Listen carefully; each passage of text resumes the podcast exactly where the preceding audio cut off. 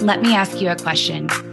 What does it take to unlock potential, to discover what's truly possible in business, to create a new normal? It takes one thing a leader who raises the bar, who sets bigger goals and higher standards for your business, your team, and most importantly, yourself. I'm your host, Kathryn Binkley. I've scaled businesses for over 17 years, and I've helped my clients make millions of dollars without sacrificing their freedom by building and leading high performing teams. Together, we're going to explore what it takes to elevate your leadership, your team, and your business. This is the Elevate Effect.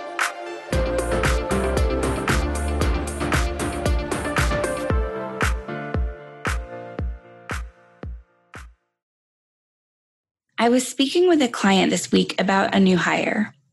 The team member was attempting some new tasks, and the client was starting to feel frustrated and ready to take it all over again.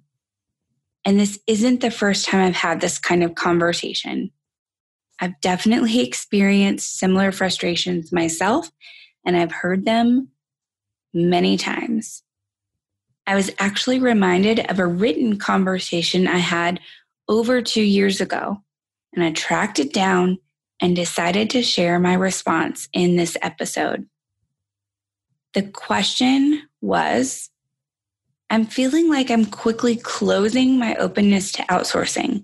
I keep wanting to take everything back. What do you do when something you've outsourced is not what you want and you feel like you'd rather no one touched it but you? Does this question sound familiar? Whether it's outsourcing or delegating to an internal team member, this is very common. I wrote back a response, and here it is. Bear with me here. I've been there, done that, and learned some things along the way that may be helpful. I have high expectations. Quality is extremely important to me, and I've had a tendency to pull back in the past and just do it myself. Sometimes doing it myself felt like the right thing to do in the short term, but long term, it didn't pay off.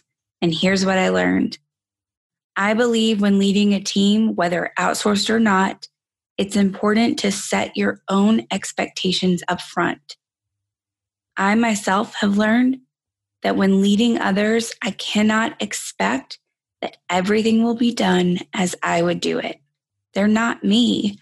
And it isn't fair to expect them to do things exactly as I would.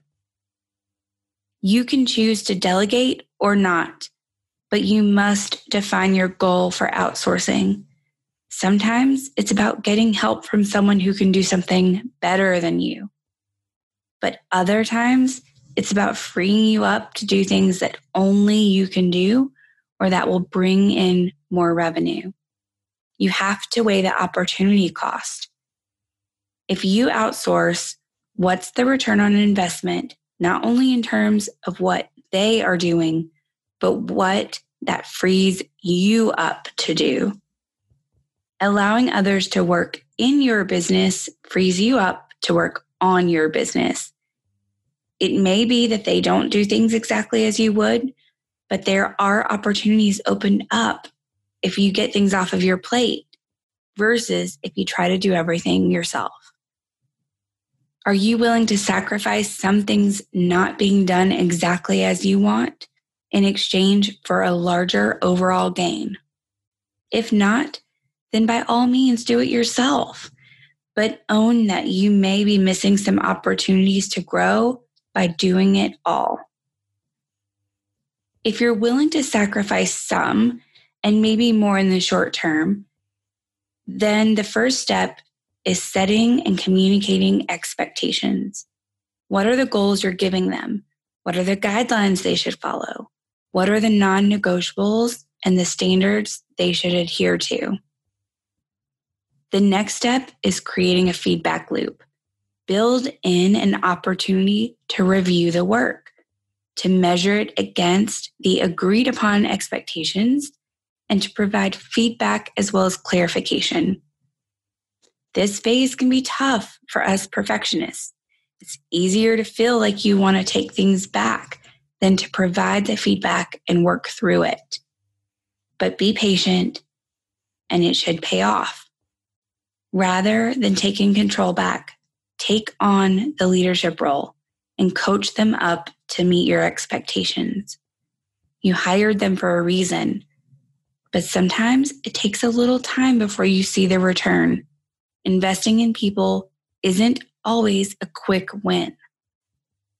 If you give it some time and they're still not getting it, then maybe they weren't the right fit for the job. But that doesn't mean you shouldn't outsource. Maybe you just need to find someone else. Ultimately, it's all about weighing the return on investment, giving the people you hire space to do what they are experts in, and shifting your role from the one implementing everything to the one leading. That was my response, and every word I wrote still holds true today.